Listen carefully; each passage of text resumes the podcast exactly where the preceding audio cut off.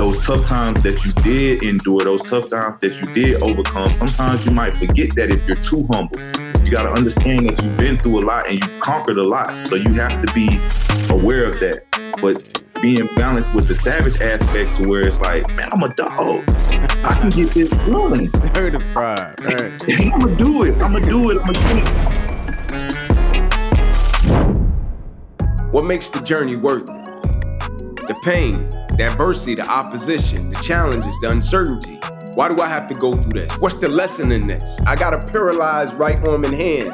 The million dollar question I get every single day is you wouldn't change what happened to you. Why? Serendipity. Join us for insightful dialogues about not just successes, but about failures, opposition, adversities that shaped and molded individuals to who they are today. I'm Inky Johnson. This is Serendipity. Hey, what's going on, guys? Welcome to Serendipity with Inky Johnson. Uh, today's guest, man, is a friend, like a brother, Eric Berry you know, NFL player, son, just a great all around guy. He's a warrior. And so we're going to get right into it. EB, how you doing, man? I'm good, man. How you doing? I'm all good. I'm all good, man. First and foremost, I just want to say thanks for your time, man. I know you're out ripping and running, making it happen, so I greatly appreciate it. Yeah, you know it, no doubt, man. I'm glad to be here with you, man. No doubt, no doubt. So, E, the reason the reason I started like this platform was basically because I feel as if in life, like as people, a lot of times we waste experiences, right? When they mm-hmm. don't show up in the form of which we expected, or when we go through things and they don't turn out the way we want them to, whether that be something great, whether that be adversity and opposition. And so serendipity, the whole basis of it is when we go through something and in the moment we're like, man, why I gotta go through this or why I'm experiencing this. And then you look up a month later, a year later, you know, a week later, and you're thankful for it because it played a part into your betterment. And so I'll never forget, man, when I first met you, right? And I think it was on your visit, and everybody was talking about you, and I had saw you play, and I was like, man, this cat vicious, right? Like, EB, when did you fall in love with the game of football? I think I fell in love with the game of football because it took me to a place where I could honestly express myself. Mm-hmm. And it was hard for me to do that in words. It was hard for me to do that. Um,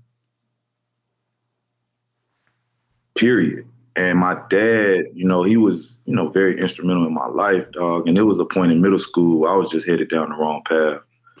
I was just doing so much bad stuff, man. Just just doing it. yeah uh, once my dad, he just set me down. He was like, "Man, you can't continue going down this path, man. Like, I know, you know, it gets hard. It gets hard, and I really just poured into football, and it it never was about the accolades for me. It was me releasing because I had so much pain, so much anger, so much just stuff built up, and I never knew how to express it writing writing was one of it. My dad dad ta- told me to start writing, and that was something that got a lot of things out of my system. So even just to touch on it, when you was when I was in school and you used to write me those letters before games, that really touched me because I understood what you was going through. Because mm.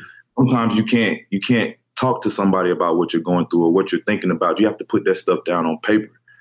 So having that, having said that, being able to express myself and fully express myself on the football field. And you know how it is. Like, there's no turning back once you step in between those white lines. Mm-hmm. It's going to be what it's going to be, you know, and just understanding that you're going to be vulnerable. There's going to be things on that field that you can't do. It's going to be things that you, you have weaknesses, and it's all on film. You can't hide on film. But understanding and having people on the on the same side as you as you who can cover up your weakness because they're going to they're going to go just as hard for the same thing that you want to do. You know what I'm saying? So just it's so many things. It's a layered, it's a layered concept, and I think I understood that football was a big part of life. It wasn't no separation between the two. Mm. I think I understood that at a young age, um, simply because my dad was like the same way you approach things on the field. That's how you need to approach things in life. And that's how we communicated. That's how we bonded because he couldn't get through to me just, you know, because I was one of those kids that was getting whoopings. I was I was getting in trouble. But he said, I was getting whoopings. I was, I was, man, and it just some things wasn't clicking. No But doubt. when he he used football as a lesson, a teaching tool for me, and I think that's when I started to realize. Once I started actually getting involved in the process and paying attention and riding home with him after practice, saying like that's how you approach the game. That when I say you're not running, that's what I mean by you're not running. You're supposed to run like this, or you're supposed to be low like this, because it's the same way when you when you're doing your homework. You got to create leverage somehow. You got to create leverage with your knowledge. You got to create create leverage with your discipline because we're at, we're at a disadvantage from the get go. You know, so you got to make sure that you do everything in your power to put yourself in position to be successful. No doubt, man. And and I know your family, man. You come from a great family, you know, great mother, man, great father, your brothers. You spoke about writing them notes, and I wanted to show you this. Right? I still got it, like the notes that you wrote to me with your goals. You know what I'm saying? I got them in my office. I show them to my son. You know what I'm saying? And and I'll never forget, like I was showing my wife one day, and she was like, "Did EB uh, accomplish some of those goals on the paper?" I was like, "It's crazy. He accomplished all of them." Right? Yes, And so the importance of that, bro, like how important, like you say, your dad taught you to write and all these things. How important was setting goals to you, whether it be coming up or when you got to the University of Tennessee and thereafter, just in terms of your life guide of setting goals and writing things down? man, it's it's big because my dad he he was big on vision and mm-hmm. seeing it before you do it. Like he actually used to make me sit down and visualize what I wanted to do, not just in football games, but in life too. And I think just being able to, you know, craft those visions and visualize, you know, making that interception and taking it back for 70 yards or, you know, doing that homework and staying committed to reading books when you didn't want to read it, but making sure you did so because you could know the content for the test. I mean, just visually doing that and putting your mind into that, you know, just building momentum, just thinking about it and building momentum. But the thing about writing it down, you know, I, I keep talking about my dad because I don't take that for granted. Absolutely. You know what I'm saying? Like I don't take that for granted. And some of the lessons that I learned, even just by watching him, like seeing him up at 6:30 in the morning, planning out his day, Mm. writing the things down that he wanted to do. You know, just all right, he got a, a house to paint, a house to clean. He's gonna do that at 12 o'clock.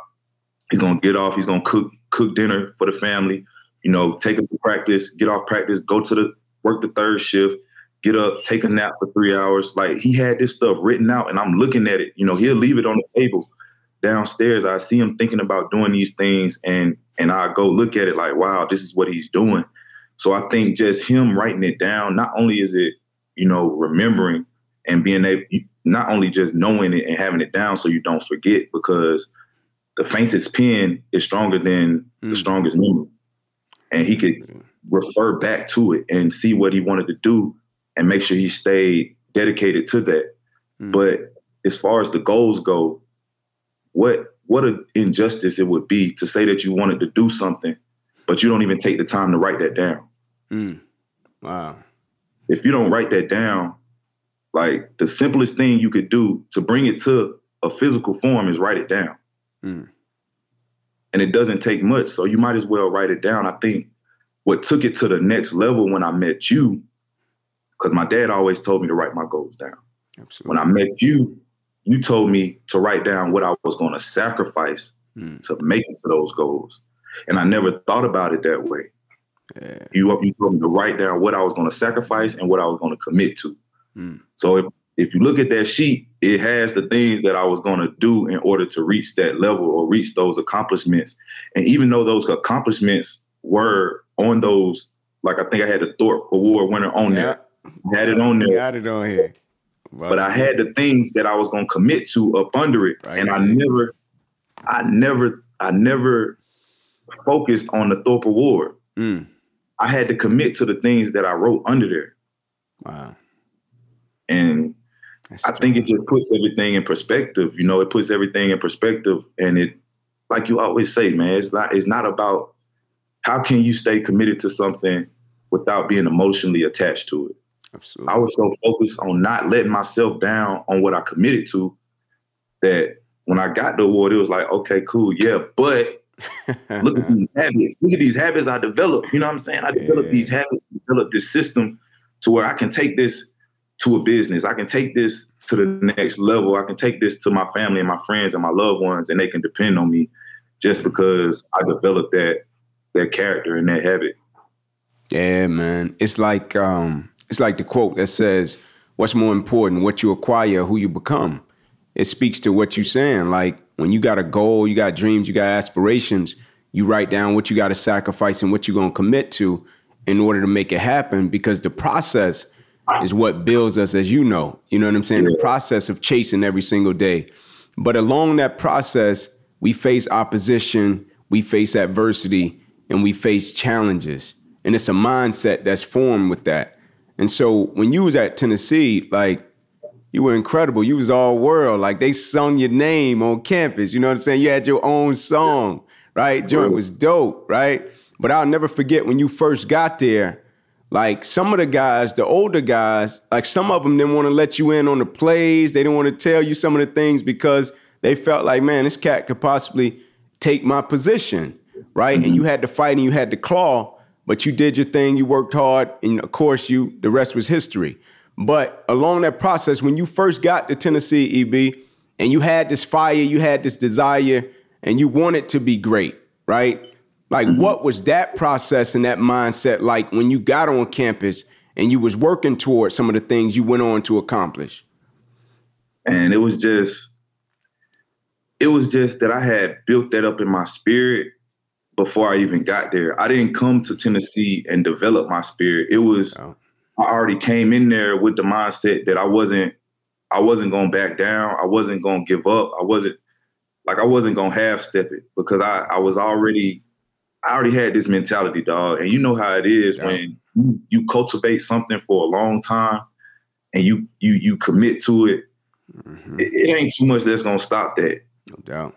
Well, even with the opposition and even with the ups and downs, the surgeries and stuff like that, it was just like, oh man, I'm not. I know where I come from. I'm a Berry, man. Like Hmm. I'm a Berry, bro. And I came up here to represent my dad. I came here to represent my aunties. You know what I'm saying? I just came here to just do something for for my community because, dude, I'm from Creek. I'm from Fairburn, Georgia, a little small, right outside Atlanta.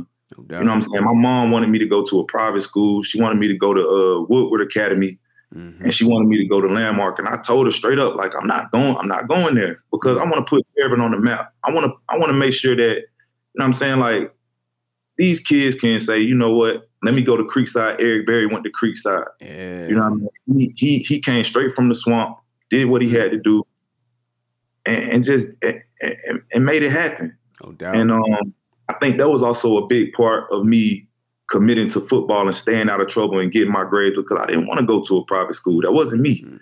My friends, my friends went to Creekside, and that's what I wanted to do. So just coming in and also having great uh, males pouring into me, like my coach Willie Kenny, He came from uh, Deerfield, Florida. He coached Br- Brent Schaeffer and, and Chris Gamble. Oh wow. Brent Schaeffer played quarterback at uh, UT. Yeah. So, uh, you know, the same way I came in, like I was in my sophomore year, and he came in. He, he was the linebacker coach, but eventually became my defensive back coach. Hmm. And he cultivated cultivated that mindset in me every single day because the first day I met him, he said, "Oh, you that Eric Berry kid? I heard a lot about you, Hmm. but I'm gonna tell you like this: cats like you, where I'm from, come a dime a dozen. Mm. What's gonna make you What's gonna make you stand out from them? I'm from Florida. I'm from Miami, dog. He told me just like this. Yeah. Like I'm from Miami, dog. You got to show me something and prove something to me because it's a cat just like you that I see. I can pick him up off the street and do everything you doing. And to be honest, it struck a nerve with me because I was already working. I was always already doing what I was supposed to, but that took that took my game to the next level because I wanted to prove it to him. Mm. And then right before that, my dad also had a conversation with me saying that he felt like I wasn't working, and that hurt my spirit. Like Mm. that really crushed me. He was like, because I had a strong freshman year, real strong freshman year, going into my sophomore year, and I'm feeling myself, to be honest with you, teenager, you know what I'm saying, about to turn 16. you know how it is. Oh, no doubt. And he set me down. He was like, dude, you're not working. You're not working. And that hurt me to have my dad say I'm not working, to say that, to see those things that he's writing down before he goes to work, seeing his list of things to do, mm. and, and him looking at me and say, I'm not putting in the type of work. Wow. So what I did was I ended up uh, writing down what I was gonna do and what I was gonna commit to, and I ended up getting the keys to the janitor from the janitor. I, I actually got him to give me the keys so I could open up the school and go work out. Wow. Me, you, Rakevius, uh, yeah. um, Terrence Parks, and uh, my friend uh, Bankston Evans. You know what I'm saying? We used to go and get to the school at 5:30 before the janitor. We opened up. The only thing we had to do was make sure we didn't lose the keys. And we did that every morning in the off season, dog. And I think that that sense of accountability and seeing my dad somewhat disappointed and challenging me mm-hmm. and seeing that I had another coach challenge me in the sense to where I wasn't doing re- reaching my potential when I thought I was. Mm. I think that's what I came into the school.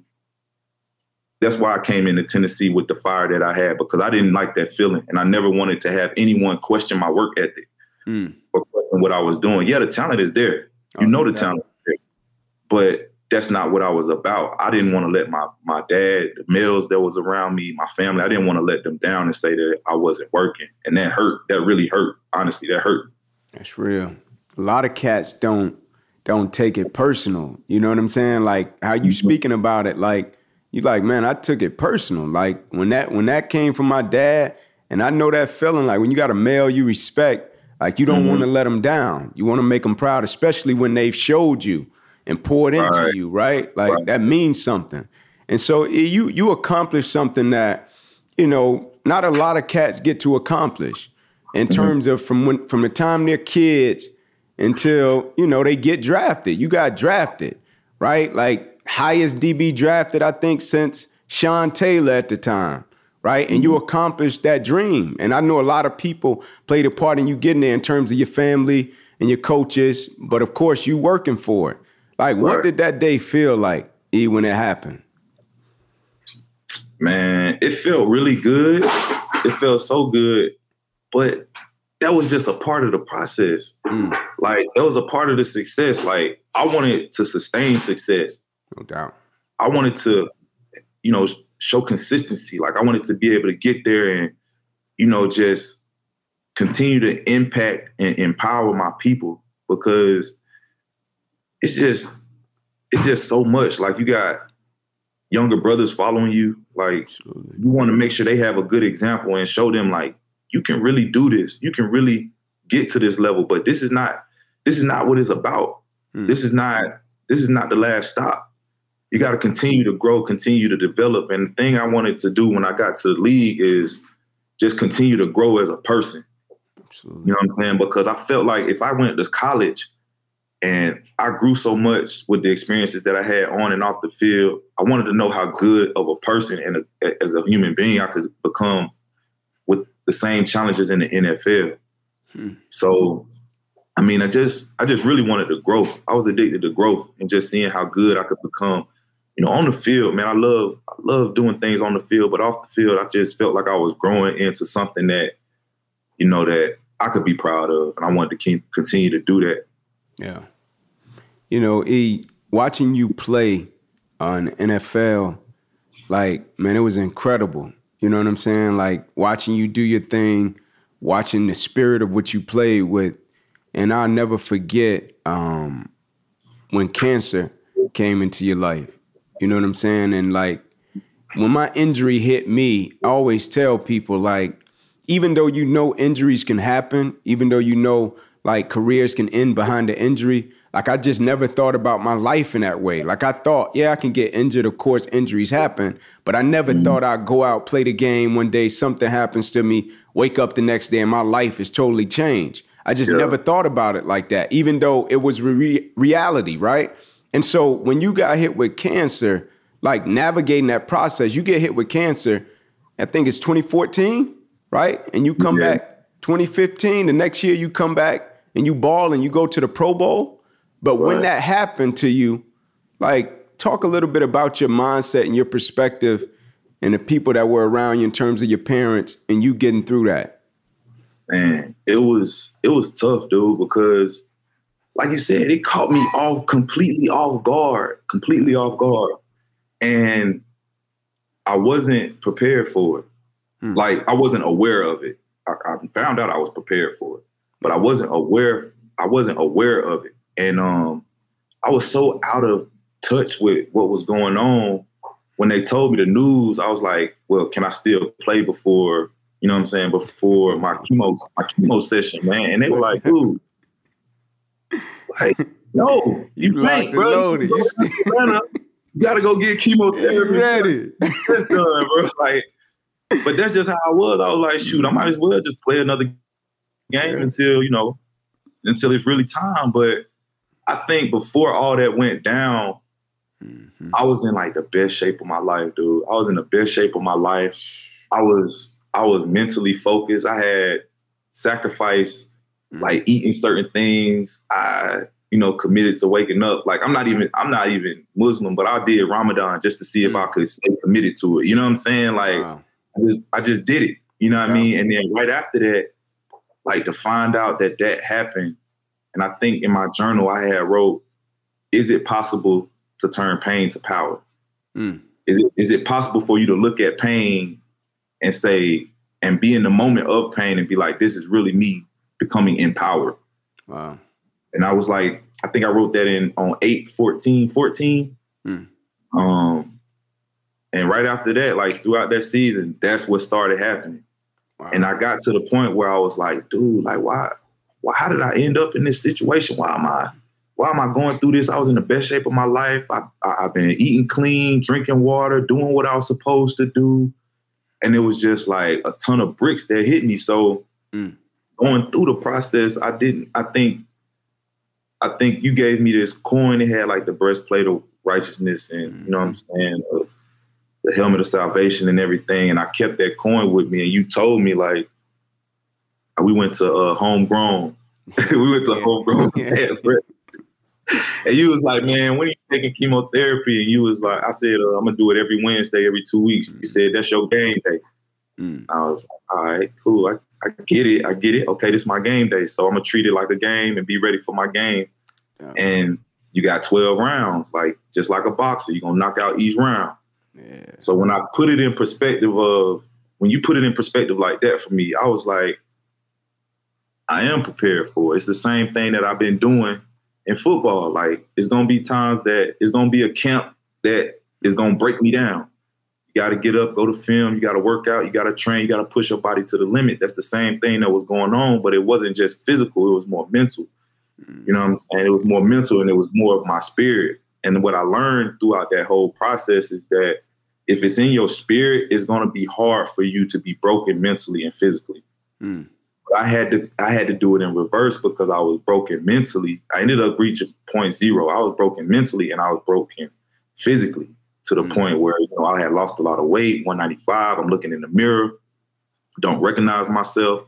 And I really got down to the core of who I was as an individual, as my character, not by, oh, that's Eric Berry, you know, he's handsome or he's physically fit, he's a football player.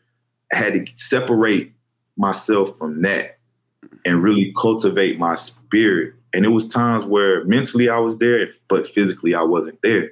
Mm. Time where I was physically there, but I mentally wasn't there. And it's cool to say that you know you get you got serendip you got serendipity as the name of your show because you have to create that wheel and that cycle of serendipities. It's not going to always be mental. It's not going to always be physical. It's a continuous thing that you feed off of, and you got to grow it into a serendipitous wheel so it can cultivate that spirit, and that spirit can maintain and sustain you through any situation. And I think that was the biggest thing that I learned throughout that process is just it's going to be ups and downs, but that's just a part of the process. You have to step back and look and say, I'm gonna be right back out of this thing, man, and back to the to the good times and the and the great times. But this is the part that cultivates you into that, having that spirit and being able to move forward and grow in the way that you want to. Man, that's um that's an incredible perspective, bro. Like I always say to people, like when we go through things in life, like a lot of times immediately we want to understand it, right? That's the natural reaction. Like you said, like, man, what is this? I remember I get hit. I'm like, man, what? Like brachial plexus. Like, yeah, don't even this? You try yeah. to understand it. You know what I'm saying? But I tell people all the time, I said, oftentimes, man, we got to focus that energy and that passion on surviving it, right? Just mm-hmm. survive the moment. Like you said, some days you're going to be there mentally, you won't be there physically. Some days you're right. going to be there physically, you won't be there mentally. Just focus on surviving it. And then we get to a certain point along the journey, you look back and you start putting the pieces together, and now you can understand it, the purpose that it serves, right? The things you can extract from it to make you a better individual and carry on. But like the thing that has impressed me about you, E, is that like at every phase of adversity, like you find a way to navigate and shake back, man, and execute even on a higher level, right? And when I look at you, right, if a cat meets you, I'll never forget. I was with somebody, we was somewhere, and like you was there, you was on, you had on the jogging suit, right? Like I think one of your nonchalant joints or something, and the cat was like, "That's EB, like that's Eric Berry." I'm like, "Yeah." He's like, man, the cat just chilling. Like he just he just calm, right? And a lot of what you all talk about, even with the brand, is humble savage, right? right. Like a humble savage, right? Adapt right. to dis- disrupt, right? Where did that come from, EB, in terms of just putting that into the brand, you and Savion and the team, and that really being like y'all personality? Yeah, man, because that's what it is. Like at the root, at the core, nonchalant is simple. Being nonchalant is being poised. Mm. It's being poised in those times of adversity and those times of disruption, you know, that that can kind of knock you off your path or knock you off your pivot. Like yeah. being poised in those situations, that's what gets you through. Being able to say, you know what? I did say I was going to commit to this. I knew that it was going to be times like that. Acknowledging the moment, acknowledging that it is adversity, yeah. and and knowing and understanding that every time, my dad, man, he always told me, mom too, like it's always going to be something happening. Mm. So don't be surprised. Just be prepared for it. You know, and being prepared for it is just being mentally tough and conditioned. Mm. At the end of the day, that's all you have to be is mentally tough and conditioned. We can make everything else work. So being able to be a humble savage, trying to find that balance between being humble, because sometimes if you're too humble and don't and, and it's mistaken and not being confident, mm. sometimes you forget who you are and where where you've been those tough times that you did endure, those tough times that you did overcome, sometimes you might forget that if you're too humble. Yeah. You got to understand that you've been through a lot and you've conquered a lot. So you have to be aware of that. But yeah. being balanced with the savage aspect to where it's like, man, I'm a dog. I can get this done. Certified, right? I'm gonna do it. I'm gonna do it. I'm gonna get it done. But not being savage to the point where it's just like, you know what I'm saying, just ruthless and not really aware of your surroundings. You got to be, mm. you know, know what's going on and keep ha- having that balance of being a humble savage and being able to have that that rotation in that cycle to be able to push through what you want to. Absolutely. And so, E, as I as I take us out, man, um, you know, with the current climate of the world, right, pandemic, a lot of people facing a lot of adversity and opposition, you know, seeing times that they've never seen before. Is there a mm-hmm. mantra that you live by or something that you wake up and you think about every single day, something that guides you, right? That you will leave the world with, right? That you will put on people as they navigate through opposition, adversity, and good days? Man, the biggest thing, the biggest thing for me, you know, as far as a mantra, I just, I don't really have a mantra. My thing is, I just want to empower people. Mm-hmm. You know what I'm saying? I want to empower them by what I do, by the way I move, the way the way I accomplish things. And what I notice is you, you brought up my cancer situation. Mm-hmm. And the thing that I didn't realize until people started coming coming to me, they don't a lot of people don't recognize me from football. Mm. A lot of people they come up to me and say, Thank you because my my dad watched your your speech or watched your story on YouTube every day doing during chemotherapy. You know what I'm saying? Or they, say my granny, they watched you before they passed away. You know what I'm saying? And you was a center of hope. And like making like accolades like all decade team and you know winning the Thorpe Award and the SEC Player of the Year, like that doesn't amount to saving someone's life by inspiring them mm. to, to continue to push on and continue to live. So the only thing I could say, man, is really just for anybody out there that's going through something, just try to be better than you are at this present moment tomorrow. Like even if you had a bad day, just understand if you got an opportunity tomorrow, just be better than that and continue and try to build on that. And don't worry about, you know, outside people saying that you should be here or should be there. Mm-hmm. Focus on yourself and continue to just cultivate a spirit of growth and being positive and reaching for the stars, man. That's really all it's about because you never know who you might inspire. I didn't know I was inspiring all those people. I was just fighting for my life. Mm-hmm. But at the same time, it's a lot of people out there that's fighting for their life as well, and they need that inspiration. So you got to just continue to push on and continue to push forward because your you saving your life might save thousands. That's strong, bro. They say like they say, EB, when you have a bad day, the next day you wake up, you try to treat the world better than it treated you. And so, man, I want to say thank you for your time, bro. We greatly appreciate it. Thank you for your wisdom. Thank you for your insight. You know, it's nothing but love and respect, man. Appreciate no it. Man, I appreciate you too, man. Yeah, yeah.